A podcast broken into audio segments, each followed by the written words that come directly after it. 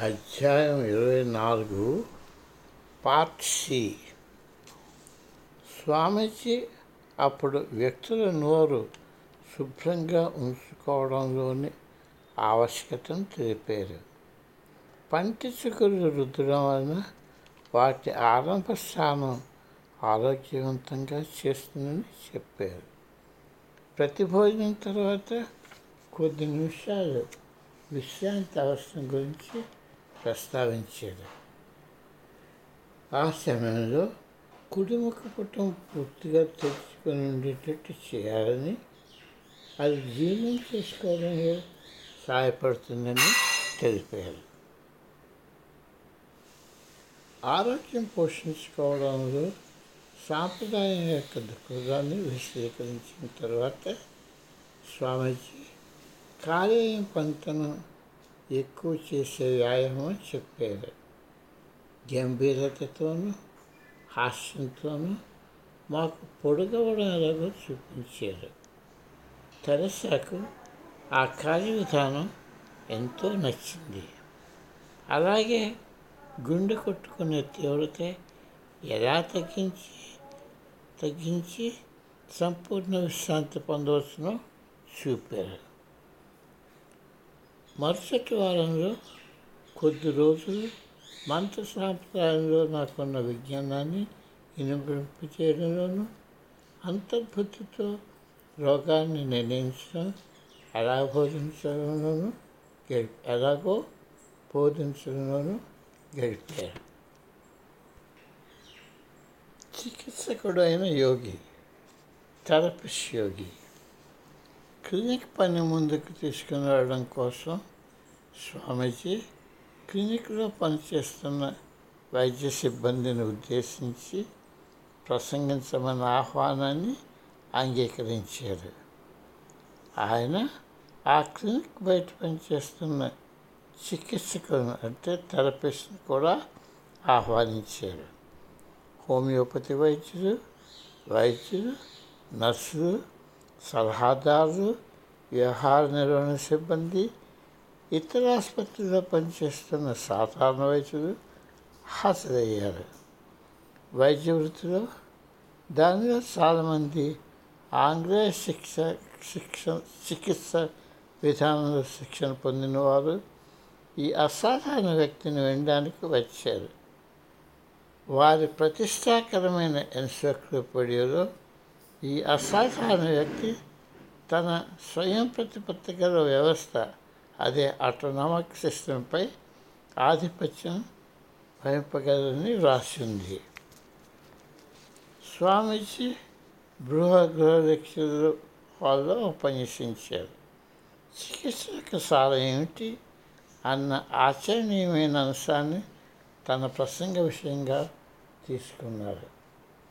కావలసిన సాంకేతిక అర్హత ఉండవలసిన అవసరం ఉండాలని సూచిస్తున్నప్పటికీ చికిత్సలో ముఖ్య విభాగం మానవ మాతృగా వారి సామర్థ్యం అని ఆయన చెప్పారు నీ ఉనికి రోగి మీద ప్రభావం చూపుతుంది నువ్వు అంతర్గతంగా ఎంత పురోగమించేవో అది నయం చేయ ప్రకృతి ప్రక్రియను ప్రభావితం చేస్తుంది నయం చేసే ప్రక్రియ గూఢార్థాలకు అనుగుణంగా నీవు జీవించకపోతే అప్పుడు నీ ప్రయత్నాలు అవి చేయవలసిన విధంగా ఫలితాలను ఇవ్వలేవు అని ఆయన అన్నారు.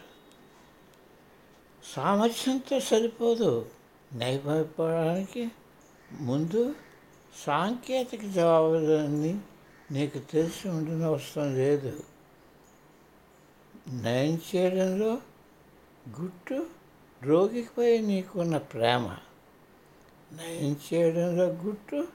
రోగిపై నీకున్న ప్రేమ. రోగిని వినడం చాలా ముఖ్యం. లేకపోతే వారు నీ ప్రేమను ఆస్వాదించడానికి అవకాశం లేదు. రోగిలో నీవు ఆశ అంకురింప చేయాలి అప్పుడు వారిలో ఆశ ఉంటుంది. నయం చేసే చికిత్సకు అంటే హీరోకి స్వీయ శిక్షణ ఆవశ్యకతను నొక్కి చెప్పడం కొనసాగించారు. అది లేకపోతే వైద్యులకు వ్యక్తులను తమ వద్దకు వేలం పిలిచి పంపించి వేసే ఉద్దేశం వచ్చి- వచ్చి వచ్చి వేస్తుంది. ఆయన సందేశం సభకులు చర్చించుకుంటున్నప్పుడు హాల్లో సంపూర్ణ నిశ్శబ్దం నెలకొంది. వైద్యులలో ఒకరు చాలా ముఖ్యమైనది సహజమైనది ఆయన ప్రశ్న వేశారు. చికిత్సపై మీకున్న అర్థంలో ఒక వ్యక్తి రోజుకి ఎంతమంది రోగులను చూడగలడు? ముగ్గురు లేకపోతే నలుగురు అని స్వామీజీ జవాబిచ్చారు. సభికులలో చాలామంది ఈ సమాధానంతో తల ఒడ్డ అడ్డంగా ఒప్పారు. ఈ యోగి స్వప్న జగత్తులో ఉన్నాడని కొట్టి పారవేశారు.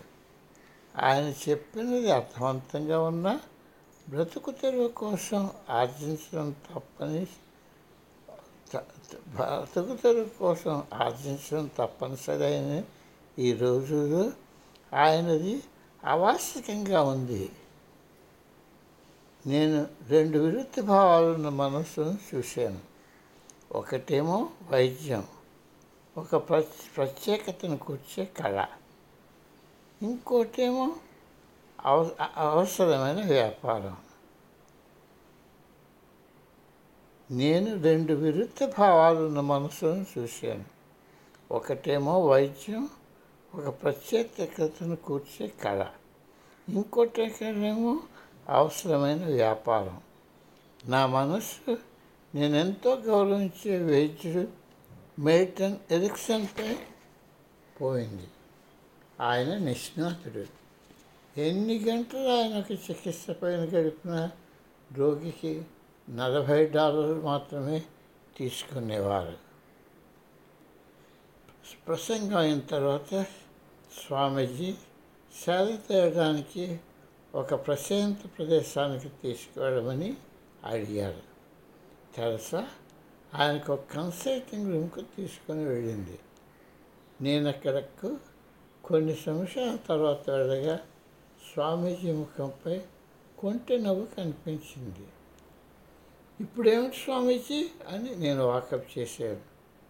ఆయన తల తిప్పి నేల మధ్య వైపు చూసి ఈ గదిలో ఇంకొకరు ఉన్నారని తెలుసునా? అని అన్నారు. ఆశ్చర్యంతో నేను ఇంకా జవాబకుండా ఈ నెల క్రింద ఒక శవం ఉంది అని ఆయన కొనసాగించారు. ఆయన అంత ఘంటాపదంగాను ఆశ్చర్యంగాను చెప్తుంటే మేము నవ్వు ఆపుకోలేకపోయాము భూమిలో నుండి శవపేటకు తీస్తున్నప్పుడు దీన్ని తీర మర్చిపోయి ఉంటారు.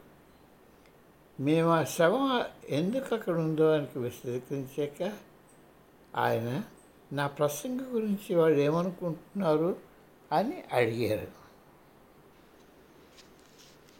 చికిత్స చేయడానికి వారు పొందిన శిక్షణకు భిన్నంగా మీరు ఒక నూతన ఉపగమనం అంటే అప్రోచ్ ఇచ్చారు. మీరు ఒక నూతన అప్రోచ్ తెచ్చారు. నేను చూస్తున్నంత వరకు వైద్యం వారికి ఒక వర్తకం లాంటిది. మీరు రోజుకి కొద్ది మంది రోగుల్ని చూడటం చెప్పినప్పుడు వారికి మీరు ఇచ్చిన సలహా రుచించలేదు.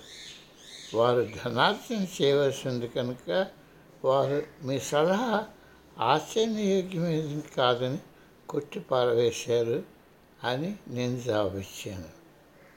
ఆయనది విని తల మెల్లగా పంకించాడు.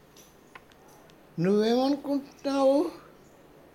ఆయన ప్రశ్న నన్ను ఆశ్చర్యంలో ముంచింది.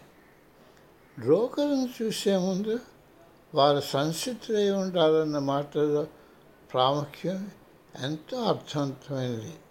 అదేగాక ఆయన నా మాటలలో అకస్మాత్తుగా అడ్డు వచ్చారు. వైద్యులు తమను తాము అర్థం చేసుకున్నప్పుడు వారు రోగులను ఎలా అర్థం చేసుకోగలరు? వారు రెండు విపరీత స్థితిలో ఉన్నారు. వారు రోగుల జబ్బుతో వెళ్ళనంతగా పోల్చుకొని వారు జబ్బు పడిపోవడం లేక వారు రోగి ఒక వ్యక్తి అని గుర్తించకుండా సహాయం అందించకుండాను ఉండిపోతారు. వారు రోగికి సహాయం చేయాలన్న మంచి భావంతో ఉండటం ముఖ్యం. కానీ వారు ఆ రోగి జబ్బుతో విడరానంతగా పోల్చుకోకుండా ఉండి ఆత్మనిగ్రహం పెట్టుకోవాలి. అదే సమయానికి వారు కారుణ్యం చూపించాలి. తనకు రోగికి మధ్య అడం లేకుండా చూసుకోవాలి. మధ్యాహ్న ప్రసంగానికి ఇది సమాలోచనగా నాకు అనిపించింది.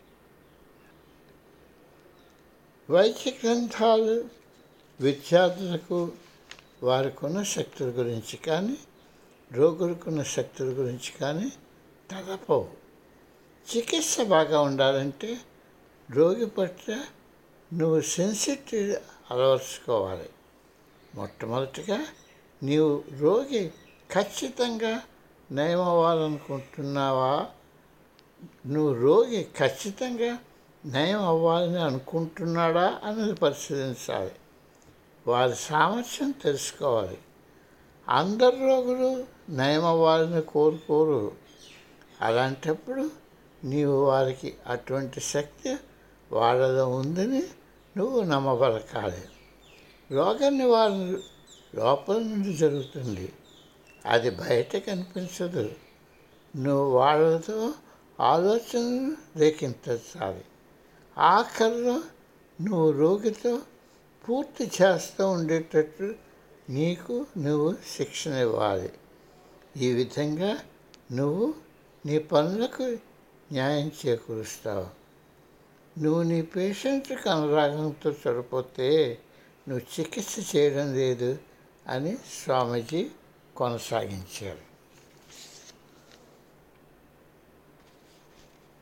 మీరు అలా చేయడంలో విఫలమవుతే ఏం చేయాలి అని నేను ఆయన అడిగాను. నేను ఎప్పుడైనా విఫలనవుతే నేను కూర్చుని రోగి కోసం గాఢంగా ప్రార్థన చేస్తాను.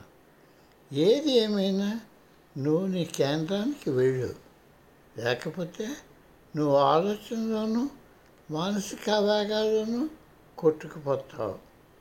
నువ్వు నీ కేంద్రాన్ని స్పృశించకపోతే నువ్వు వర్షపెట్టి వచ్చే రోగులను వారి ఆత్మనాదాలను పరిష్కరించలేవు.